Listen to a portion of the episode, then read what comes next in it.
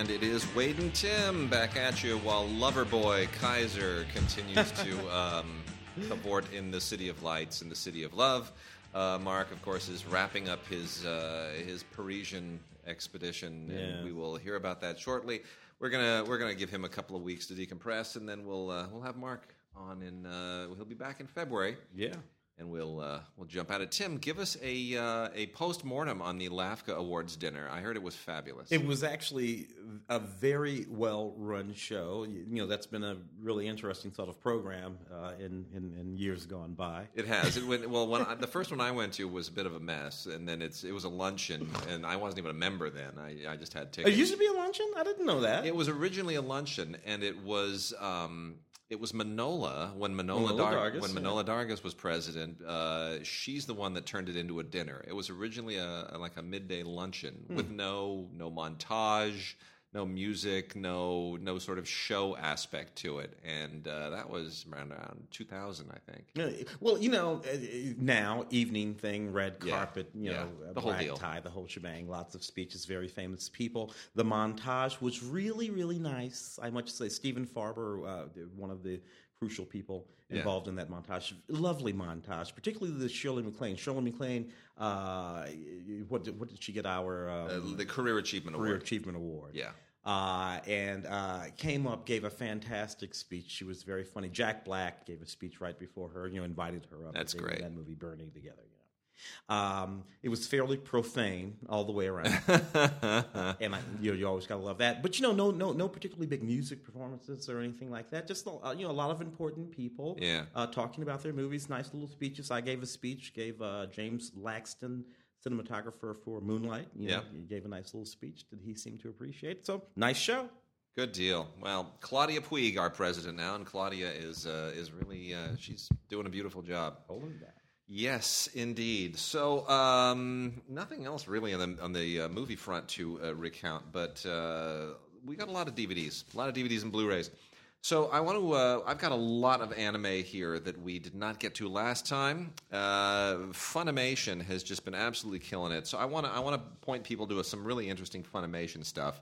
Uh, Bikini Warriors is one of those that I often really kind of make sen- make fun of because so much of anime features just big-eyed, beautiful women in bikinis, and there's a really lascivious factor to it, and it's you know schoolgirls in uniforms and bikini warriors and whatnot. And this is actually called this is a series actually called Bikini Warriors. It is a complete series. It's a Blu-ray and DVD combo set.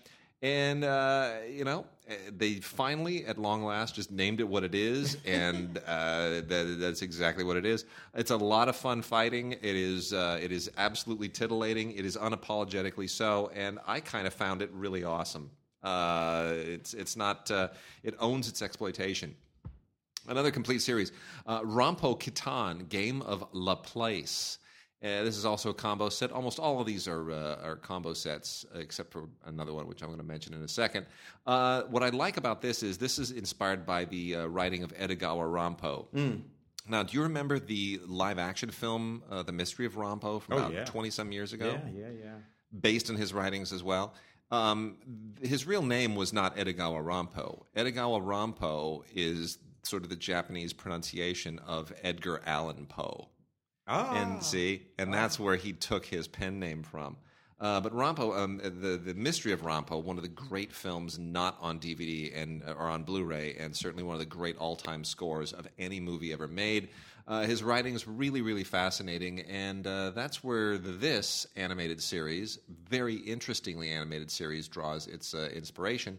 Uh, it is not a, a- an adaptation of his work. It is just inspired by his work. It try to, tries to do that very creepy uh, crime style that he did, and uh, it's it's very very interesting and brooding and compelling and and very very tense. And uh, it basically starts kind of framed all around this middle school uh, teacher who was framed for murder, or the middle school student who was framed for the murder of his teacher. And from there, you get into uh, all kinds of really, really uh, interesting tentacles and uh, interesting, you know, criminal masterminds and underworld figures. is it sort of expressionistic? The It way is always very was? much M. It is like Yeah. a Japanese animated series that's very much in the vein of M. Yeah, Yeah, it has that that quality to it. It's very interesting. Poe, uh, uh, uh, Bram Stoker's Dracula, that kind of. Yeah, it's got that kind of that kind of vibe to it.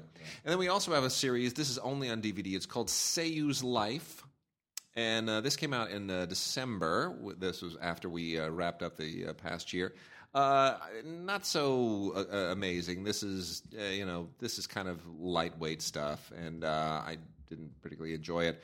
Um, but some people will you know probably you know there's a, there's a there's room for the lighter anime stuff. So anyway, if the idea this is just kind of this is anime fluff. That's what it is. And uh, lots of cameos here from voice actors that I guess is kind of a big deal for people who like to like to follow you know particular voice actors in Japan. So I suppose there's a little bit of uh, kind of meta enjoyment here. But uh, you know when you have look there there's a character from a planet Strawberry. I'm sorry, I just can't, can't get with it. Um, another really interesting, uh, the Death Parade complete series. This is a really, really beautiful Blu-ray and DVD combo pack, and uh, Death Parade is uh, is pretty. This is pretty dark. Uh, it's a um, it's kind of a, a an occulty supernatural thing about uh, people who die and they go to this kind of purgatorial uh, netherworld that sits between heaven and hell. And uh, there's uh, th- you know there's this weird kind of uh, afterlife drama and afterlife uh, sort of uh, suspense drama that goes on over the course of this series. Uh, it's a little bit hard to follow at points. I was able to watch only a, a few episodes before my brain started to cramp up on me. So I would say watch it for the animation, and if you have the time, maybe you'll absorb the story a little bit better. And uh, we also have Show by Rock, the complete series, which is a combo pack. Uh, this gets into uh, you know a uh, this is one of those one of those teen music stardom anime shows. There's a few of those about you know we dream of being a rock band, and uh, you know that's well, that's what it is. There they go, playing out their fantasies of uh, being in a rock band in, in anime. It would never happen here. Um, Ultimate Otaku Teacher, Season 1, Part 1. This is uh, a very strange comedy. I didn't really get it. It's all, I'm sure, very, very uniquely Japanese, so I recommend that only for people that understand the, uh, the comedy there. Uh, much more engaging is the Overlord Complete Series, which is a Blu ray DVD combo pack limited edition, and uh, Prison School, the Complete Series, also a Blu ray DVD combo pack uh, limited edition. Overlord is uh, is from the people who did uh, Death Parade, and it's uh, kind of more of the same, similar artwork, and uh, you know it's a it's it's you know kind of dark, brooding uh, fantasy. And I guess um, you know uh, it's probably basically the same audience as uh, as uh, Death Parade. Uh, Prison School is about a uh, a, a a girls' academy that becomes uh, co-ed and uh, suddenly that doesn't actually work so well. The friction and all of the peeping and the things that happen at this girls' academy when they uh, introduce five boys who are allowed to go there uh, takes a very, very, very dark turn, and uh, it is kind of funny. And it is kind of disturbing, and it is uh, a little bit weird in that truly beautifully anime way. Yeah.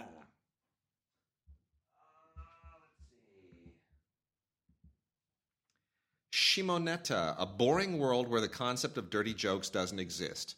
The complete series. That is literally that is literally the name of this series. Shimoneta, a boring world where the concept of dirty jokes doesn't exist. Um, it, it, it's it's it is weirdly hilarious and it is extremely strange.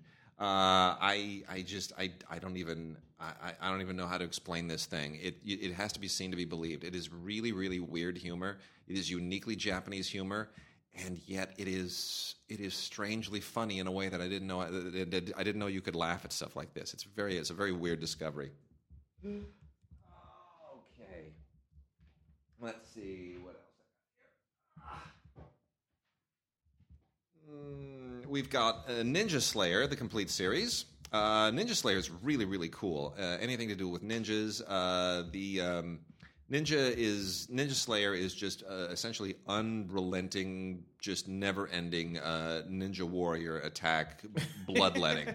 It is no, it is really just insanely violent, and it is really beautifully animated. Uh, so it, Ninja Slayer: The Complete Series. That's a Blu-ray DVD combo pack. That is pretty fantastic. Also out, uh, part 22 of Fairy Tail, F A I R Y T A I L. This thing is just never ending. This is one of the all time long running uh, anime series. And uh, there's really no point in actually uh, filling in any of the details of that. If you if, if you've missed uh, parts one through twenty one, you're not going to discover anything remarkable with this one.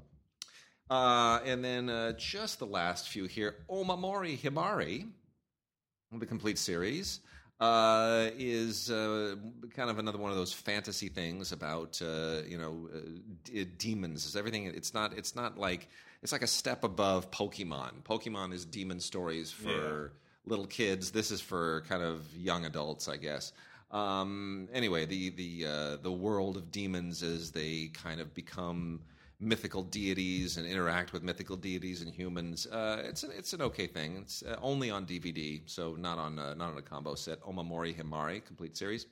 Uh, here's one I really really thought was fascinating: Snow White with the red hair, season one. Uh, this is a, this is a totally totally intriguing series uh, that takes place in kind of a fantasy kingdom. Um, about this woman with very, you know, glowing red hair who is an herbalist and who um, is kind of a um, I, don't know how to how to put it. She's she's not like a doctor, but she she's sort of someone that everyone in the village goes to, everyone in the land goes to to use her mythical, mystical, amazing knowledge of plants to uh, to heal people. And uh, she runs afoul of this evil prince. And uh, from there, everything gets very, very interesting, and uh, all this weird, these weird little backstories and uh, intriguing plot twists and turns. Uh, then there's also Aquarion Logos Part One. Aquarion Logos is the uh, the tenth anniversary. It comes on the tenth anniversary of Aquarion. This is a new series, but it's all basically uh, dealing in this with the same world, just new characters. Um, Aquarion is you know an, a legendary anime franchise. We also have the heroic legend of Arslan, season one, part two. This is uh, from the people who created Full Metal Alchemist and uh, this is uh, you know just kind of an ancient fantasy medieval uh, saga, and it's very interesting. It's very kind of European mixed with Asian mixed with uh, Indian. It's got a lot of interesting angles to it. And then the let's see, got Summer Wars Hosoda collection. I love those. You like the Summer Wars? Oh yeah, those are so good. Yeah. Yeah. Summer Wars is from the uh, from the same director who did The Girl Who Leapt Through Time, which is also really good. Just beautiful, beautiful films. These. Mamoru Hosoda. And uh, yeah, it's really fun. Uh, Summer Wars Hosoda Collection. Uh, this is a Blu-ray DVD combo pack, and uh, you know it's uh, it's it's it's virtual reality meets actual reality, and it, it's it's it's really really interesting stuff. Sky Wizards Academy complete series. This is from the same people who made World Break Aria of curse for holy swordsman. There's a mouthful. and uh, this is about a you know this is more kind of medieval mystical stuff. This is about uh, a, a group that has uh, fought the devil beetles. I didn't know there could be devil beetles. Anime just thinks up the weirdest stuff. Anyway, uh, so this guy has to. Um, this guy is. It's about a guy. Sort of. It's a redemption story. He, you know, he's run afoul of his people, and he has to somehow redeem himself. It's like the inverted Messiah angle, uh, and a lot of interesting, weird characters. It's uh, it's fun enough. It's fair enough. And uh, then we have Sengoku Basara End of Judgment Season 3.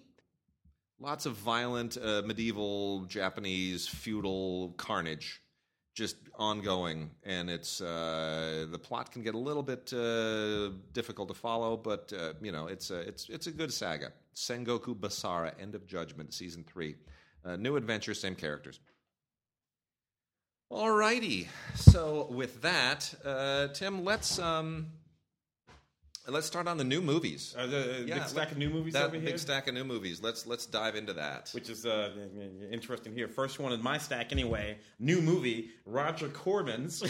Oh, man. funny to say new movie, put Roger Corman's at the top. of Death Race, Death Race 2050. Um, I don't know how how far back does does the death do the death race movies go? Uh, late It's the 60s? 70s. Is It's- the seventies? I Not think 60s, it's 70s, I think it's right? early '70s, the original Death Race, and uh, there were a couple of them. I, I mean, I loved them. You know, Sylvester Stallone was in that. Oh yeah, one. yeah, yeah. And the cars. Frankly, for years and years, driving around L.A., particularly if you live where where I live, which is kind of in the valley, and you would drive down Cahuenga, and there was that custom automotive. Uh, uh, I Yeah. don't know, the sh- and a lot of the cars, the Batmobile, uh, uh, the Green Hornet vehicle, and and two or three of the cars from the original Death Race films would sit right there in that corner, and you drive past them, and every time you'd say, "That's Yeah. the car from Death Race from Cherry 2000." Whatever. Anyway, uh, this one is uh, Blu-ray DVD. Roger Corman's Death Race two, uh, 2050, uh, directed by a guy named G.J. Echternkamp. Uh, whom I do not know. Uh, but you know what? Malcolm McDowell is in this movie along with Marci Miller and a few other guys. It's set in 2050.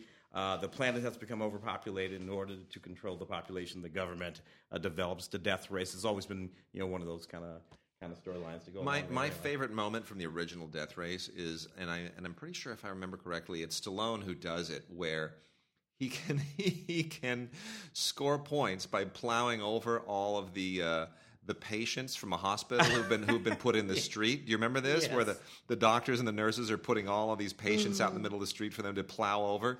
But you know what? He sacrifices the points so he can go around the wall and plow over the doctors and the nurses instead. Instead, yeah. I just I remember watching that and just howling. It, it It's was really just- really funny because we think about things now. Paul today- Bartel directed Paul that. Bartel. Yeah. We think about things like that now. Um, uh, uh, we think about uh, oh, what is those those Vice, those Grand Theft Auto movies uh, or, or games? Actually, the games. Yeah, yeah. You know what goes back way. Anyway, this one has a lot of bonus features, including the making of Roger Corman's Death Race uh, 2050.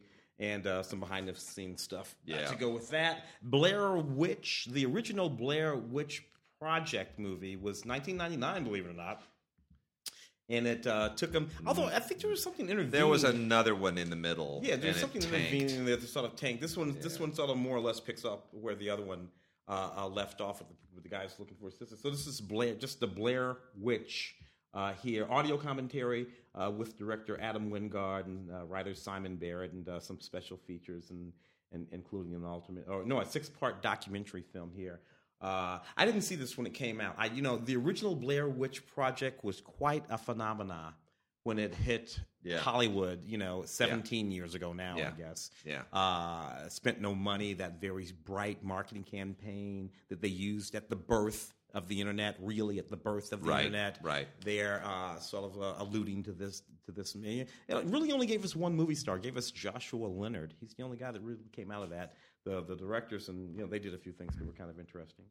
Um, I've got Operation Avalanche here, which is a neat little movie. I remember seeing this one for the show. Um, I, I like this movie because it's a well-made little thriller, little mystery thriller, and that I like about it. I like the way it's shaped. I like the way it looks. Uh, it's a it's a pretty good looking little movie too. Basically, what we we have here, Matt Johnson directed film, 19, set in 1967. You got these CIA agents who are sent undercover into NASA.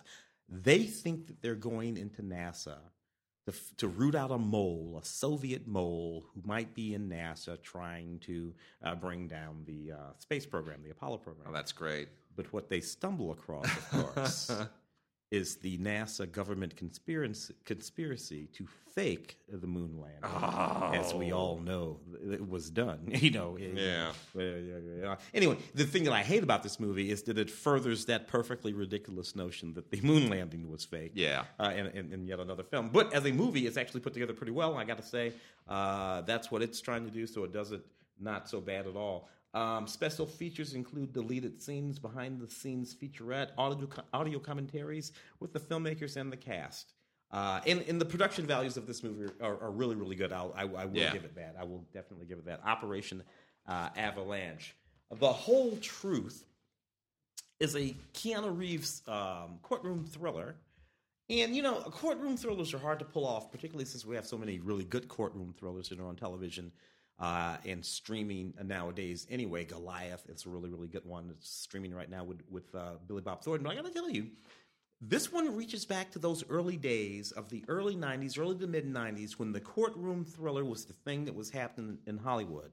All those John Grisham films, all those Scott Turow films, Presumed Innocent. These were the big movies. They were. For about five or ten years there, eh, beginning in the early 90s. It's amazing how many of those cr- those courtroom things. I mean, they made the Pelican Brief, a lot of them were either They- Turow or Grisham. But it was know. like in, a, in about 10 12 15 years i think there were probably 20 or 30 grisham and Turow things that were that were adapted into movies it was amazing You're right up through probably Lincoln Lawyer was probably the That was last, the last really one. big one. It was, Uh, yeah. This is Courtney Hunt, uh, which uh, Courtney Hunt made a movie called Frozen River a few years ago, I believe, if I'm not mistaken, which was a uh, pretty good movie. This is actually pretty neat. This is a courtroom drama uh, about a young man who goes on trial for killing his father.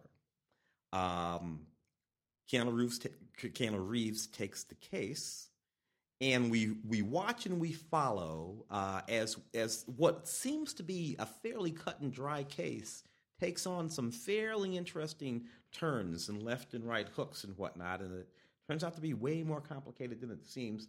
Uh, at the top of the movie. Anyway, uh, this is a pretty neat uh, film. Uh, not a whole lot on this Blu-ray DVD. Not even a commentary track, but you know the movie's okay, and that's what you're really buying it for anyway. Uh, so you can always just watch that. Uh, Denial. Denial is one of the films which I thought, which a lot of people thought that we might be talking about at oscar time at Oscar Yeah. time. Uh, nope Certainly, look, Tom Wilkinson and Timothy Spall give a couple of really good performances in this movie. timothy spall is fantastic in this In this he's movie. really really good So Uh, strong. I I'm still trying to figure out why this thing just didn't really catch fire because it was the fir- it was literally the first thing I watched when I started watching all my screeners. Yeah, the, the, movie is about uh, this guy, this sort of uh, revisionist historian, an actual fellow. An uh, English, a, a- a British, a British guy who sort of makes has made his name as a uh, a, a very um, forthright and legitimate sounding Holocaust denier. Yeah, his name's David Irving. He, Yeah. You can look him up. Deborah Lippenstadt wrote a book about the Holocaust. He, she, and Lippenstadt got into a tangle about this that ended up in the British court system, which is different from our court court system, particularly when it comes to libel uh, and what and who has to prove what. It kind of works in the reverse Right. of the way things work here in the United Yeah. States. Uh, and it, it was kind of a big deal and a very, very important sort of issue. The film didn't work for me either, though, I must admit. Uh, performances outstanding across the board here, but this film didn't quite come together narratively, narratively for me, and thus it is not a film that people are talking about right now like they thought that they would be. Yeah. Uh, bonus feature on this one: the making of a Denial. I, I can recommend it as a film for the content, for the subject matter Yeah. of the film. That's where that's where I can recommend it. yeah. Uh, what else we got? Over And then uh, we've got Aaron Paul in "Come and Find Me." I, you know, I got to be honest. I, I like Aaron Paul, but I kind of don't quite get the whole thing. I, I it's it just seems to me like a guy who had a really good moment. He was well cast on a TV on that, show, uh, and- Breaking Bad, on obviously. Breaking Bad, and now everybody just thinks we can plug him into any old damn thing. Uh, yeah, this is uh, this is just kind of a, a, a middling thriller. This is from uh, Lionsgate, and uh, it's you know it's one of those somebody disappears without a trace things, and you've somehow now got to figure out what what just happened. We've had a million of these over movie history. Uh, as the guy who is looking for his girlfriend and running into you know all kinds of really interesting and strange and uh, bewitching dead ends and new clues, and uh, it, it's you know Look it- between uh, Vanished. Uh, And then I think there was another one called Vanished. I think they did it twice. There was the, oh, the, vanishing. There were the two the, the vanishing, the, the two Yeah. the vanishings. I mean, And then there's the fr- and then there's the French one. Uh, what was the French one? Uh, yeah. Where he, he he she vanishes and, and they think she's dead and he gets clobbered on the docks and yeah. what was that thing? Uh, That's out of my head. Yeah, it's out of mine, too. Anyway, it was so so so that's another one of those uh, uh, uh, from Zach Whedon, um, who actually is an interesting television director. He used to direct a lot of episodes of Southland, which was that cop drama that was Yeah. on a couple of years ago. Loved It was- Southland. Beautifully done. Yeah. a lot, a lot of people remember that show. Anyway, Zach directed a bunch of those. Southland was a sharp show. Yeah. It really was. It was a really sharp show. Almost too sharp. Uh, the Dressmaker. Oh, this is such a frustrating movie. Did you see The Dressmaker? Another one that folks thought we would be talking about, at least in terms of Kate Winslet's performance around this time of year, but not so. So, so here's the deal. Uh, this is directed by Jocelyn Moorhouse from a script written by Jocelyn Moorhouse and P.J. Hogan. For those who don't know, Jocelyn Moorhouse and P.J. Hogan are husband and wife. Um, both of them very accomplished filmmakers. Uh, my best friend's wedding, It- it- uh, Muriel's Muriel's, wedding. wedding, Those lots are the of P- weddings. The P, those are the PJ Hogan films. He also did a Peter Pan film from some years ago. Jocelyn Moorhouse did, uh, you know, the Amer- the first American Quilt film, and then she also did uh, some. I mean, but they're Australian. A lot of great. I mean, there- there's a lot of imp- impressive films between the two of them. Proof was one. Of Proof was the one that really launched it for her. Yeah, yeah. So I, when I interviewed him about twenty some years ago, I, I remember asking him, you know, how do you how do you manage uh, with the kids because they've got like a bunch of kids, and you know, in his very cool thick Aussie accent, he goes, ah, you know, the kids. Kids, it's kids. uh, that's what I remember about that. He says, "Yeah, I'll just I'll, I'll make a movie, and she takes care of the kids, and then she'll make a movie, and I'll take care of the kids, and we just trade off the kids." And I thought, okay, well that, that works. I'm Yeah. glad you got it worked out. And uh, well, that was twenty some years ago. The kids are grown now. Yeah. kids are doing their own thing, so they can work together. And I was so hoping that them working together would result in something amazing and wonderful.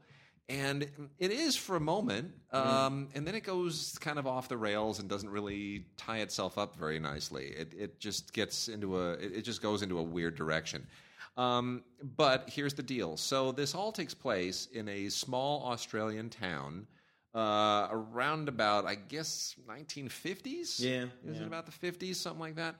And um, it is a it is a rather nasty, mean little town from which uh, Kate Winslet's character was essentially banished when she was a little girl. There's a there's a history there between she when, when she comes back, all decked out with experience, having been a dressmaker all over the world and with all her reputation. Why is she back in town after all that happened? Long ago, and so we we now have to sort of piece together what happened long ago. What is the history there? And um, it's a great quirky town, a lot of interesting characters. The way that she affects the town, it starts to feel like Chocolat for a moment, Yeah, doesn't it? Like yeah, with yeah. yeah. kind of magical. Eh, kind of magical, and she's you know making dresses and changing people's lives, and then there's this competition, and then it just kind of goes off the rails and goes about 25 minutes too long, and it's too bad. Uh, there's so much good stuff here. I'm still Judy gonna, Davis, Judy uh, Davis, the, the, the, Hugo- the, uh, the other the other Hemsworth boy, not, Liam- not, Liam not Hemsworth. that one, that and one, and Hugo Weaving as the local constable, who is so gay. it is. I mean, it is like it is off the chart, and uh, you you will. That is that is he is one of the great delights in this movie because.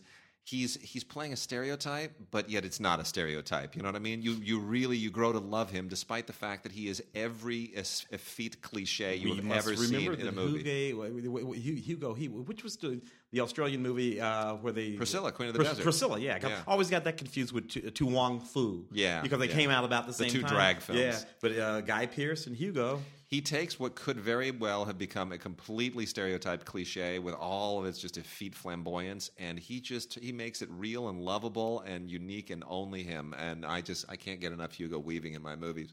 So anyway, uh, for all of its crazy faults, it's got a lot of great attributes, and uh, I'm gonna I'm gonna recommend this thing on Blu-ray.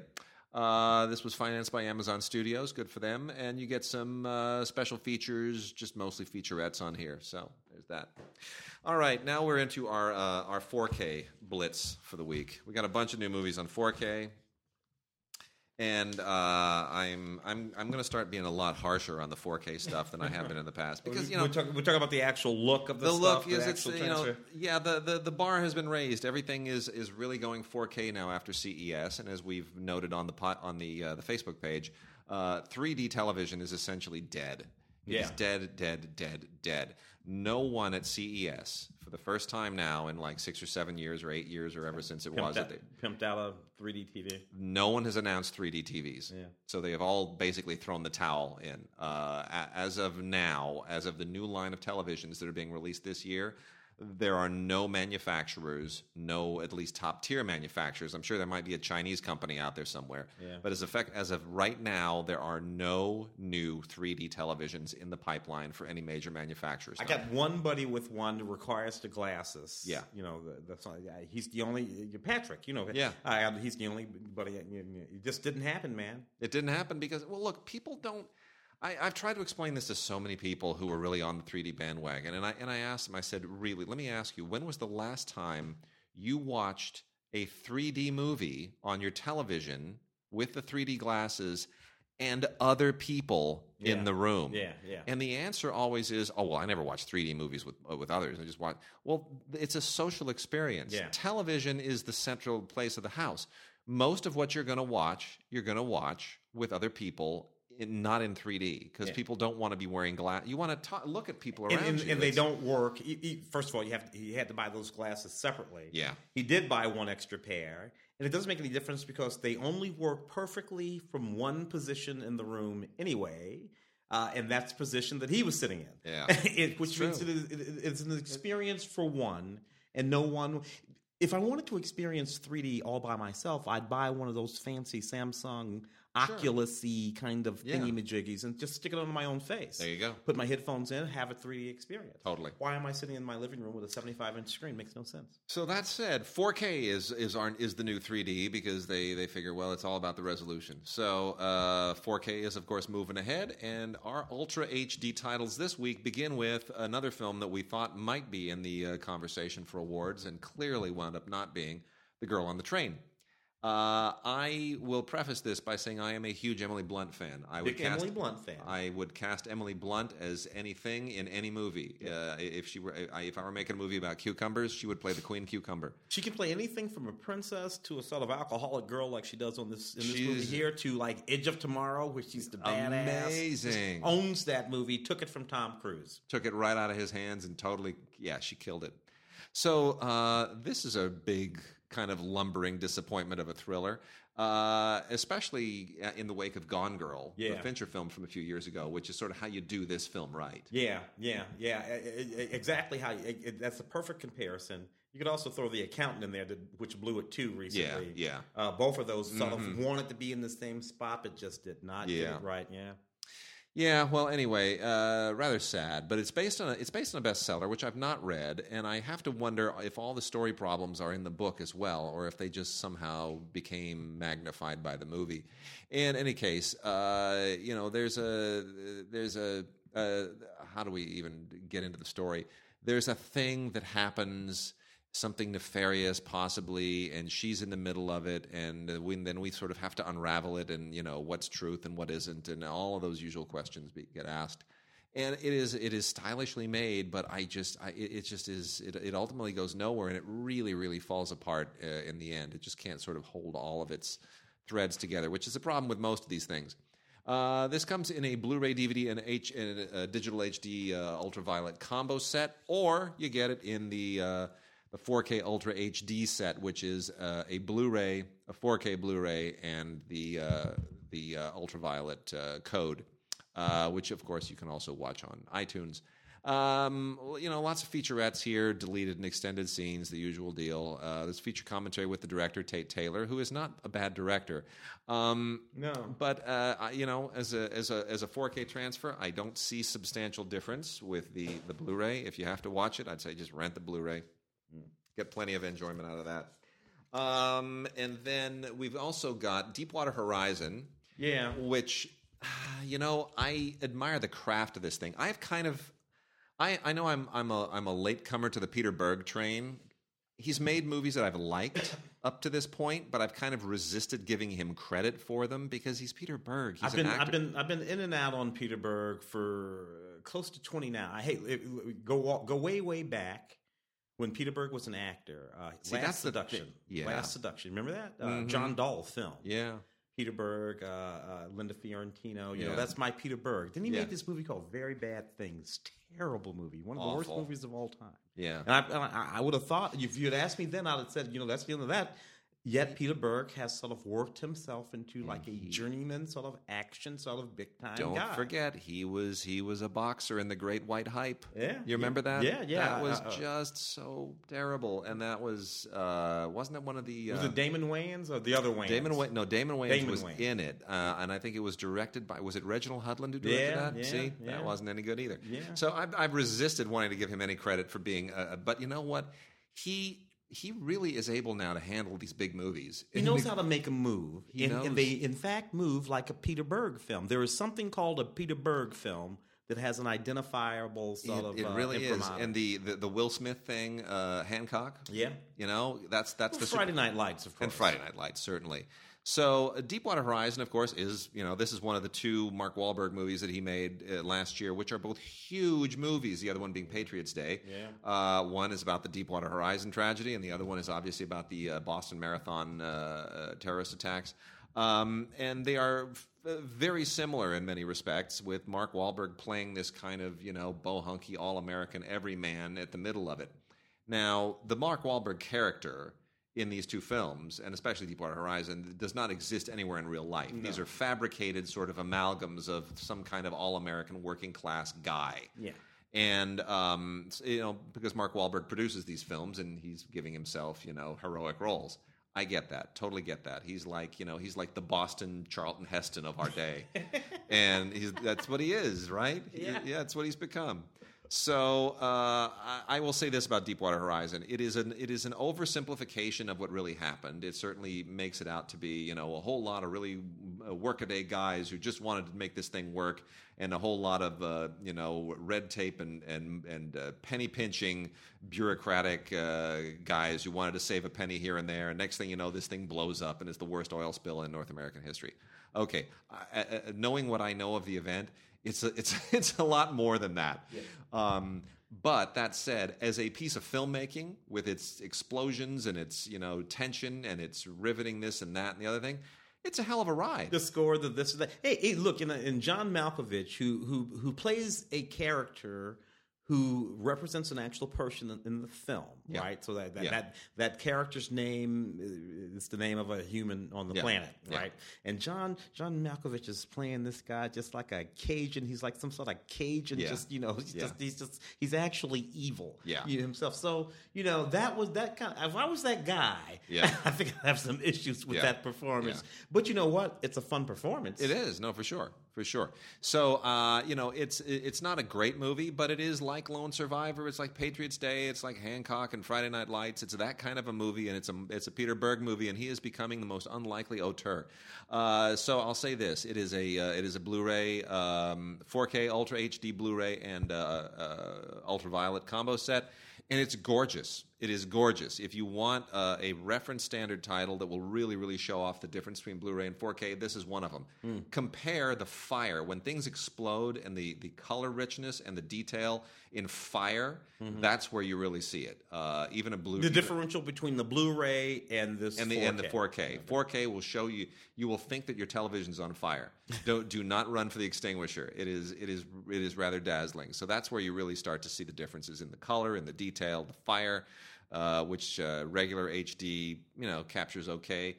4K handles like like nobody's business. So that's a that's a good one. Yeah, interesting. I got a couple over here. I got an Inferno. Oh my gosh. Uh, what is that? Third? It's the third It's in the that, third that the, the the Dan Brown adaptations Look, Tom Hanks. the first one was ridiculous. The second one was ridiculous on fumes.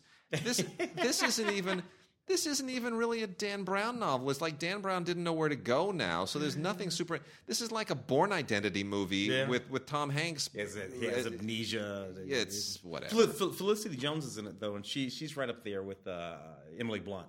Yeah. In terms of girls who are just you know. I'm Yeah. Anyway, yeah, perfectly ridiculous. Plus, he's wearing this wig in this one, which is really Oh, bad. it's terrible. It's just a problem with the wig. Um, uh, Yeah, what, what, what, what, what have we got there? I, you know, I'm just going to say that it's uh, it- you know, it, it is what it is. It's Ron, not a Ron Howard. You know, Ron Howard will direct something fantastic like that race car movie that he did a couple of years ago. Yeah, right? right? yeah. Outstanding Yeah. work. And and then so it has to be the material because I know it's not Ron Howard. No. it's not Ron. It has This to be him and Tom and all these guys are friends and but Two some- words. somebody had to know. Contractual obligations. yeah, when these when you it's the third book and they were signed on and you have to do it and you could just see all of them show just getting the phone call. Did you know that Dan Brown just wrote a third book and they're just going, "Oh." like really because the contract says I have to make a third one if he writes it. Yeah. Oh. And the and that enthusiasm is just right there on the screen. What are you going to do? What are you going to do? Yeah. Uh, one of the one, another film that we thought we would be talking about more. uh, This right this this now. merits a lot of discussion. So let's Uh, let's let's kind of dive into this a little bit. We're talking birth about of a nation. yeah. Um, Nate Parker's uh, film, which was a historic film at Sundance.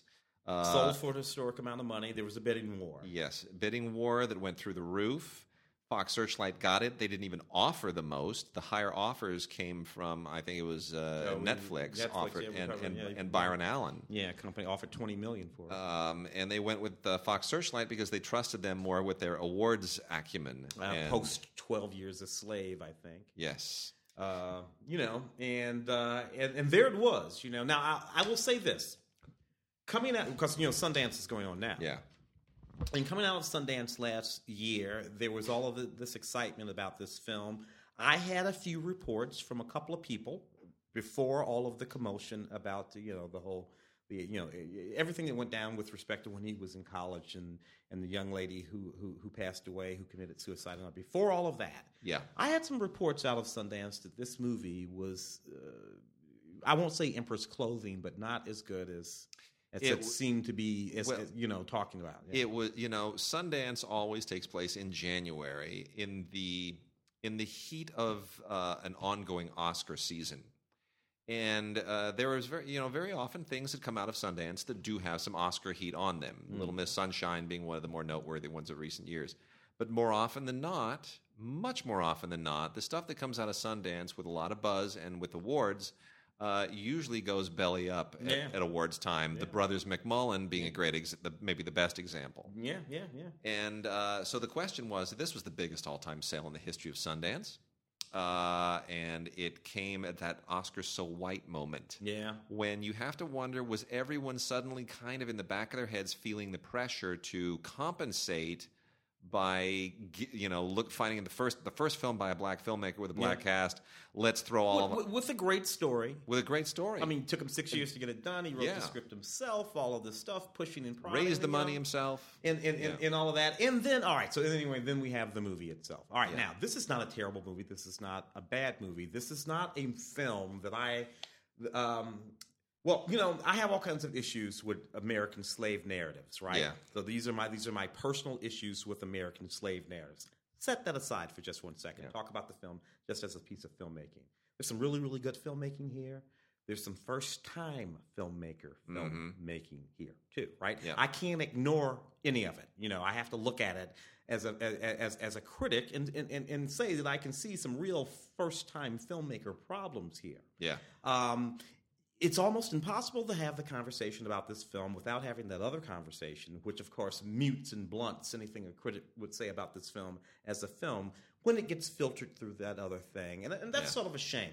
This is a perfectly solid cinematic effort. This is a really good first time filmmaker's film. It, it no first time filmmaker. I, I can't imagine any first time filmmaker who would not be proud to say this is my first movie. Yeah. Um, but that doesn't make it a great movie. Yeah. And and, And so, it doesn't mean that we need to be talking about it in terms of Oscar Yeah. consideration right now, or it is otherwise a failure. It is Correct. not a failure. Yeah. No, it's not a failure. Uh, it- you know, the, the- and the story of Nat Turner is a, is a really significant story. I mean, it really is a significant story, and it's our, our friend Ray Green. You discussed this in Ray's class the Yeah, other day just the other too. yeah. And you know, Ray is Ray, who is a, a, a, a, by his own confession a lapsed Catholic, found the movie interesting from a different standpoint, which is that he saw this as a movie that uh, in which um, religion is sort of used as a cudgel, as a tool of oppression and and division and so forth. And there's a lot of religious imagery in the film, certainly. Um, I didn't necessarily read it that way, but that's fine. You can read a film many different ways. You know, uh, I saw this as a movie about uh, the the how faith finds itself awkwardly footballed around in a situation where faith really has nothing to do with anything that's going on. You know, yes, certainly some people These are social problems. these are social problems, and uh, I'm sure that some of these people are fervent in their misguided faith, and I'm sure that Na- that Nat Turner was fervent in his uh, in his in his faith on a certain level. But ultimately, you're all kind of making faith into something that has nothing to do with the, the current situation. So I, I saw it differently. There's a lot of discussion to be had in this, but that said, I still don't see that there's anything going on in this movie that I haven't seen done better, going all the way back to Roots and all the way up to Twelve Years a Slave. And I kind of feel like been there, done that. Been there, done that. Good, good. Yeah. You know, good, solid film. Some first-time filmmaker problems in that movie. Quite a bit, Uh, actually, yeah. and- you know, what, am I saying when I say that? Yeah. About a first-time filmmaker. Yeah. I, I'm calling the first-time filmmaker a first-time filmmaker. That's not a terrible thing to be. It is. it is. Not. It is also um, basically Braveheart. Yeah, yeah. You know, is what it is. It's it's basically the same narrative as Braveheart, and uh, it gets a little too gory for my taste at a certain point. But uh, it was a gory era, and even Steve McQueen said about Twelve Years a Slave, they had to tone the gore down Yeah, because if you do what really happened, no one would believe it. So Yeah. there's the con- there's the contradiction, the iro- the irony of these movies of, of real life films is that very often you have to make them less realistic to be more believable. truth actually being stranger than fiction. There's another one of the uh, Jonestown came out this year too, which Yeah. the Matthew McConaughey movie. Yeah. about that uh, the the swamp or whatever. Yeah, yeah, the, uh, the the the Free State of Jones. Yeah, and the, Yeah. yeah. that's right. The Free State of Jones That also did not do also did not do well. We thought we'd be talking about that. There are there are a whole bunch of them. There, no, there are. Yeah. There are. There always are. So anyway, uh, how does it look 4K? You know what? It's a it's a pretty grainy, uh, low palette film to begin with. It's very blue, very gray, very foggy. Not a very colorful film. Shouldn't be given the subject matter. Does not really emerge as being all that attractive in 4K. I think Blu-ray does it just fine. 4K is uh, is not uh, particularly kind to this film. Uh, but that said, it also has a lot of extras, a lot of uh, stuff that is, is significant. You get uh, deleted scenes, you get the feature commentary with Nate Parker.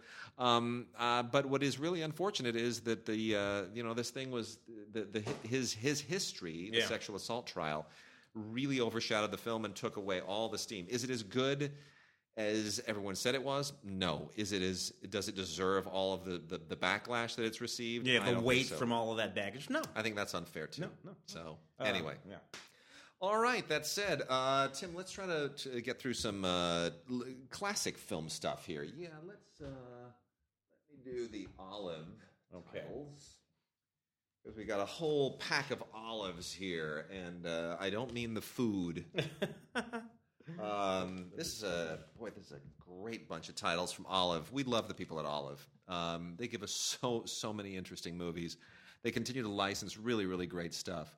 Um, the uh, the Scarlet Pimpernel is a great story that has been done many many times, and there was this really interesting uh, adaptation of it in 1941 called uh, Pimpernel Smith, starring Leslie Howard which basically takes the Scarlet Pimpernel and uh, immerses him. It kind of turns him into a uh, into a Cambridge professor, an archaeology professor, very Indiana Jones style guy, and um, it, it it puts him into a World War II era um, uh, drama.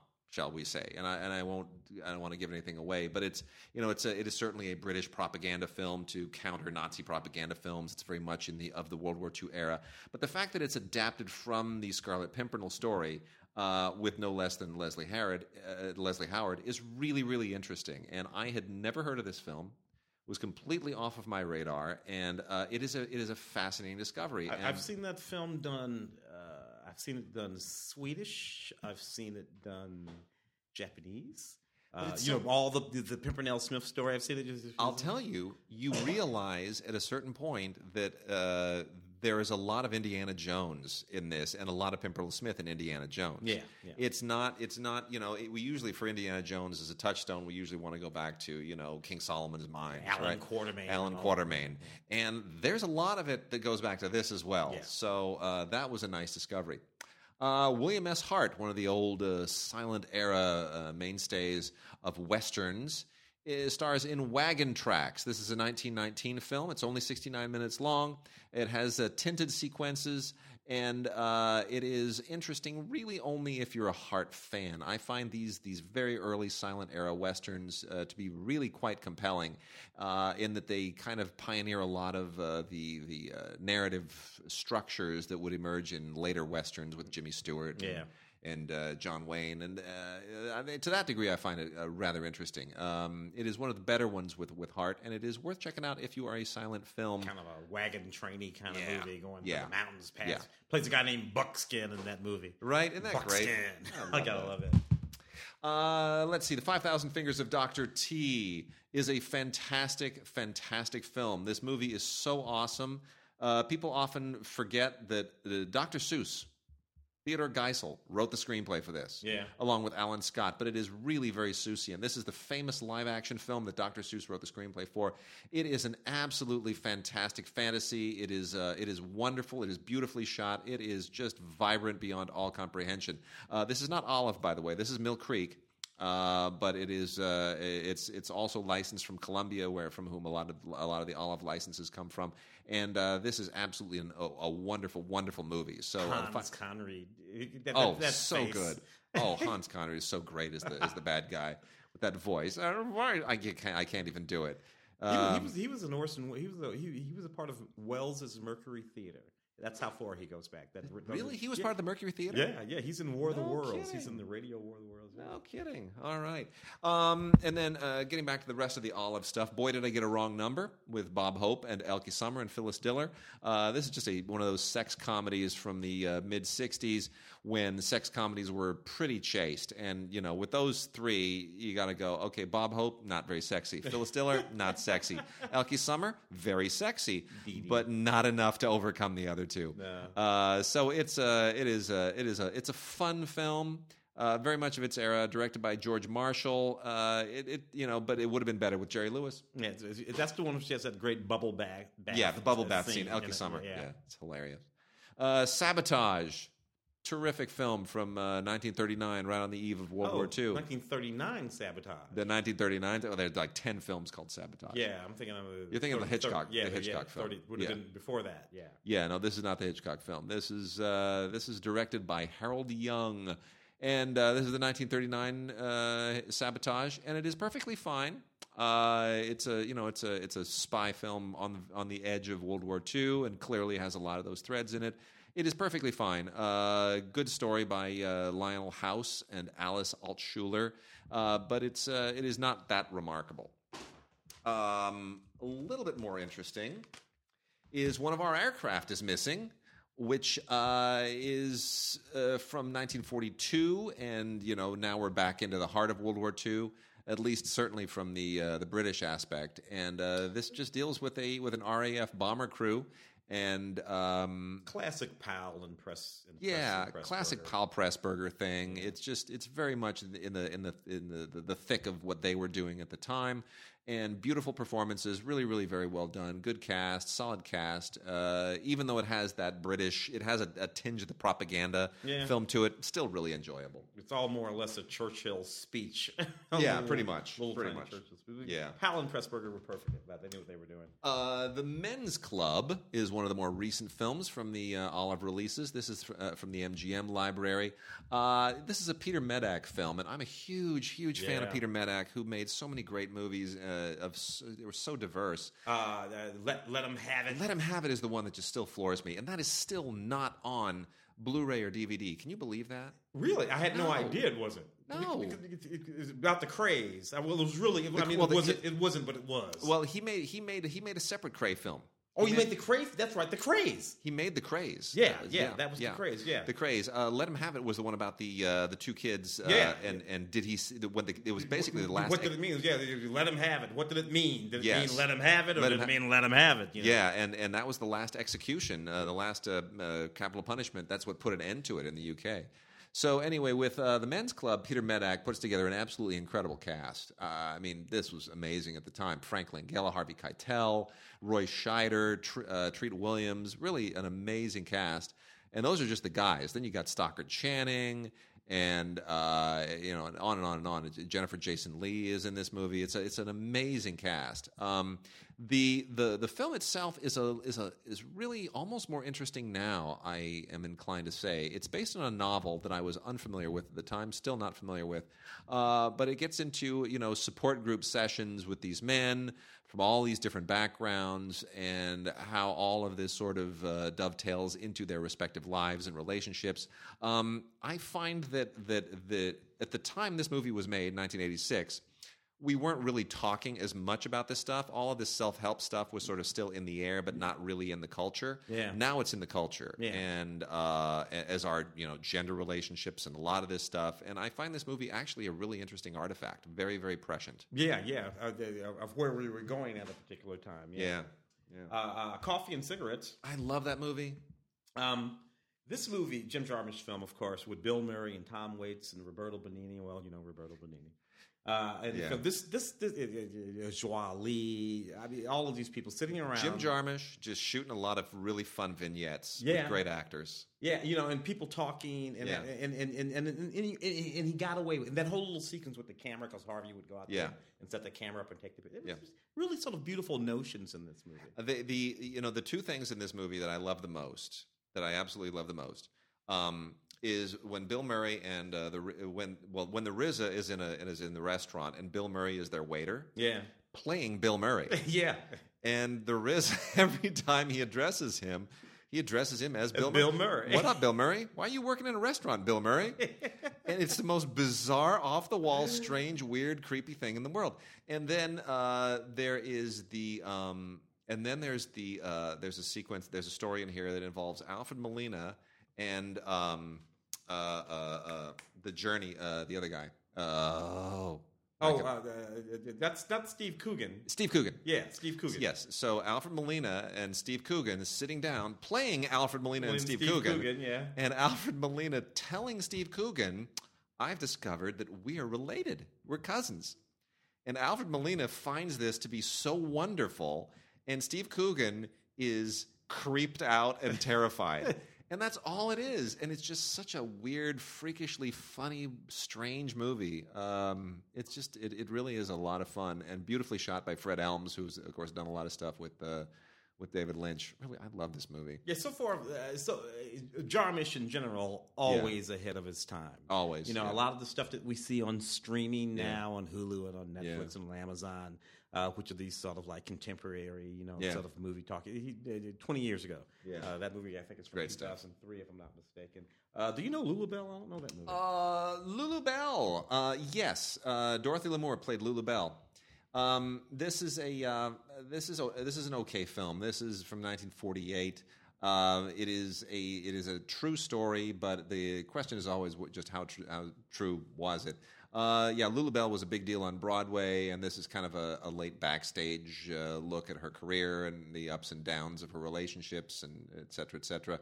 Um, it, it, there, there's a little bit of a crime angle to it as well, and uh, it, it, I think it. I don't know how I don't know how well this film really ages. Uh, Dorothy Lamour was you know, trying never really great at holding a movie down by herself. She was somebody you threw in with Bing, Yeah. Bing and Bob and let them kind of roll as a threesome. But in any case, yeah, Lulu Belle. Uh, George Montgomery also shows up. It's uh, Otto Kruger does a good job in this too. Yeah, Lulu Belle, 1948.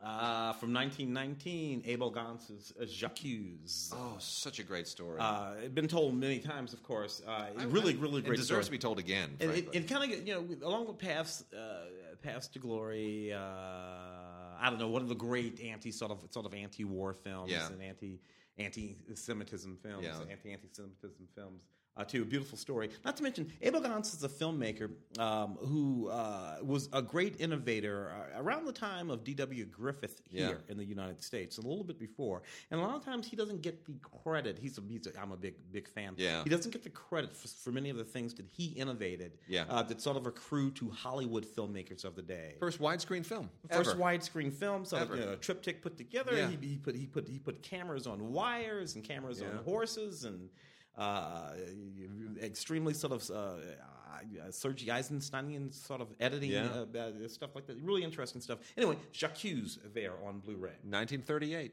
Very, very revolutionary film in many, many respects. Yeah, really, really great. Excellent, excellent. Uh, and then we've also got Brazil. What a strange, wonderful, kind of crazy musical thing this is. Uh, the music, first of all, is fantastic. Absolutely fantastic. This is from 1944.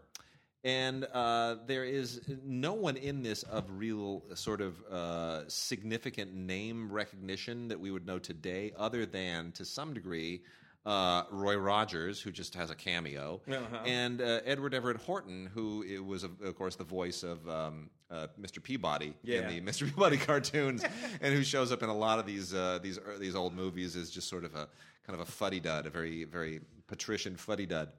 Uh, but basically, this is just a lot of really great um, Brazilian music, a lot of samba and a lot of you know just fabulous Brazilian music, kind of wrapped around a rather silly story about a, a, a, lady author who um, is playing like a is kind of have, living a double life, and it's it get it sort of doesn't really it's a bit of it tries to be a bit of a farce and none of it really ever works terribly well. Um, but you just listen to the music and it's fine. It's it's a lot of fun. Just don't focus on uh, whether or not it makes any sense and it's a it's a great little weird kind of kitsch throwback. Uh, Tony Curtis's Houdini with Janet Leigh. yeah This is my favorite Houdini.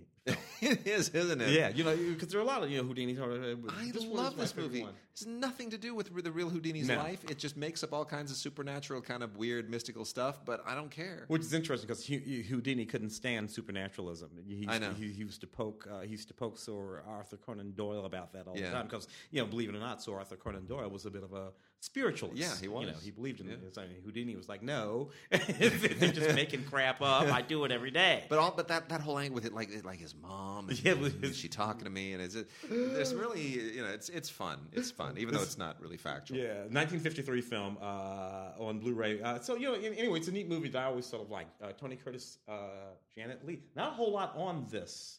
No. see, As a matter of fact, pretty much nothing. Uh, cheers for Miss Bishop. Another wonderful little discovery from the 40s. Got a lot of those this week. This is from 1940, straight up. Uh, terrific, terrific performances here, uh, especially Edmund Gwenn and uh, Martha Scott, who is the star, and then uh, Mary Anderson, who this was her first film, apparently. Uh, this is really, really, uh, this is a wonderful, wonderful drawing room drama, I think is the best way to put it. It's basically about a Midwestern school teacher and the uh, the life that she has led that has sort of fulfilled her, that has di- disappointed her, um, how she's sort of made some of the right choices and the wrong choices, the right and wrong relationships. Um, it's a really, it's a very sweet movie, and it uh, it's very you know very dignified and very respectful and very old fashioned. And a wonderful film to rediscover. I think it's uh, it's definitely worth checking out. So that's the 1940s Cheers for Miss Bishop, starring Martha Scott. Really a sweet film. Uh, Carrington, um, I have here uh, from director Christopher Hampton. Christopher Hampton's interesting because he's really he's really more of a writer than he is more of a director. Yeah. yeah. This is one of the two or three films that he directed. This Yep. is Emma Thompson and Jonathan Yeah. Pryce. Uh, she's playing the painter uh, Dora Carrington, and her she has a sort of platonic, uh, platonic relationship with. It's a, it's, a good film. But when I think about Christopher Hampton, I think about Dangerous Liaisons. Yeah. Uh, I think about uh, the American Quilt, which he wrote. Yeah. Uh, uh, uh, a Dangerous Method, most recently. Anyway, Yeah. this is a perfectly lovely film, uh, particularly because Emma Thompson is in it, and Emma Thompson is is freaking fantastic. Terrific. Uh, a Blu-ray here, not a whole lot on this one either. And uh, the last of the Olive Time. Oh, and by the way, uh, with Christopher Hampton, you know, the most interesting thing about Christopher Hampton, he David Lean's final film was supposed to be an adaptation of Joseph Conrad's Nostromo. And I remember being a David Lean fanatic as I am, uh, it, uh, on a trip to um, to the Cannes Film Festival in I think it was '92. I think it was '92 when I was I was you know in my crazy naive fresh out of film school mind I was uh, you know I thought I'm just going to get a whole lot of meetings with a lot of people in uh, in France. I'll just write them letters and tell them I'm an American kid. And that was it was ridiculous what I did. But I met with a lot of interesting people in Paris before I got down to the film festival uh, including the original producer of The Umbrellas of Cherbourg, who talked to me for about a half an hour in his offices and told me all kinds of interesting stories. And you know, I met more people than I expected to, and I also met the um, uh, the production manager for Nostromo, which was in the works at that time, and I saw the production boards for Nostromo wrapping around the walls of the offices in Paris, and it was insane what that movie was going to be. It was going to be amazing. Christopher Hampton wrote the first draft of that, and then Lean went back to Robert Bolt and had him do a do a complete rewrite of, of what Hampton had written. And Lean always said something very interesting, when people would ask him about before he died, when they asked him about you know working with Hampton and, and Bolt, uh, he said Christopher writes in primary colors, Robert writes in pastels. And I thought that is just such an amazingly cool English thing, thing to say. Yeah, because it And really I can understand. The, I understand exactly what he means. Absolutely. Yeah. Absolutely. Dangerous Liaisons is all primary colors. Yeah. It is. Yeah. Uh, so, anyway. Uh, and the last of the Olive titles, and coming down to the end of our coverage this week, is Raquel Welch in Hannie Caulder, which Olive has uh, re released as part of the Olive Signature line. They are releasing as the Olive Signature line and with really cool slip covers and sleeves. Uh, a lot of their really classic titles and with all kind all new uh, extras on them and better transfers. And uh, Hannie Caulder absolutely warrants it. This was uh, directed by Burt Kennedy in uh, 1971. This is one of those 1970s era westerns that becomes almost an anti-western, turning back on everything that westerns were in the 50s and 60s. And uh, it is maybe the best actual acting performance Raquel Welch ever did because she's like an anti-sex symbol in this thing. Uh, it is uh, it is it is just absolutely terrific. It is a it is essentially I spit on your grave Yeah. done as a western. You know, it is a it is a woman who is out for vengeance in the West uh, after you know being being raped and her husband being murdered, and she's just uh, you know she's going to really give it to uh, the bad guy played by um, Ernest Borgnine, and um, you know he of course has a bunch of other people who are along with him, Jack Elam and Strother Martin, and it's uh, it's it's a nasty gang, but it's Martin, Strother love Martin, Strother right? Martin. But uh, a lot of great extras on this thing. The uh, there's an audio commentary that features Alex Cox of all people, who needs to go out and make some more movies of his own. But it's nice to hear him kind of weigh in on this. It's really really interesting, and it gives me an insight into Walker. Did you ever see Alex Cox's Walker? No. With Ed Harris as uh, as you know Walker, the guy that did Oh, the, oh, the, yeah. the Nicaraguan. Uh, coup. Yeah. Walker, the American mercenary who staged a coup of Nicaragua in, in the 19th century. Um, that, there's, yeah, there's a lot of Hannie Caulder yeah. yeah, there's a lot of Hannie Caulder in in that movie. Hmm. So that's interesting. Um, and then there's a uh, the, Ben Scher, who's a film scholar, does a uh, an interesting bit here looking at rape revenge movies in general, Mm-hmm. which is a really interesting subgenre that nobody's written enough about. And uh, some other stuff here. Sympathy for Lady Vengeance, which is an essay by Kim Morgan, is also really good on the same subject. So I just Park Chan Wook. Yeah, uh, I think um, I think that's a really cool film. And then uh, lastly, on the uh, on the classic film front, um, got a few other little things here. We'll get to real quickly. Um, we're running out of time. From uh, the film Detective, who keeps restoring really great stuff. The Man Who Skied Down Everest is best documentary of uh, the Academy Awards in 1975. Um, the, the the really cool stuff that they keep getting from uh, Film Detective. This just goes right in there. This is an amazing um, movie that stars uh, Yuichiro Miura and Douglas Rain, and it is uh, essentially the story of how you, I'm, I'm just murdering his name. I know it. How Yuichiro Miura really honestly did try to ski down Mount Everest in 1970. And uh, Douglas Rain, who is the voice of HAL 9000, Yeah. does the narration of this. And he reads from the diary that Miura actually wrote.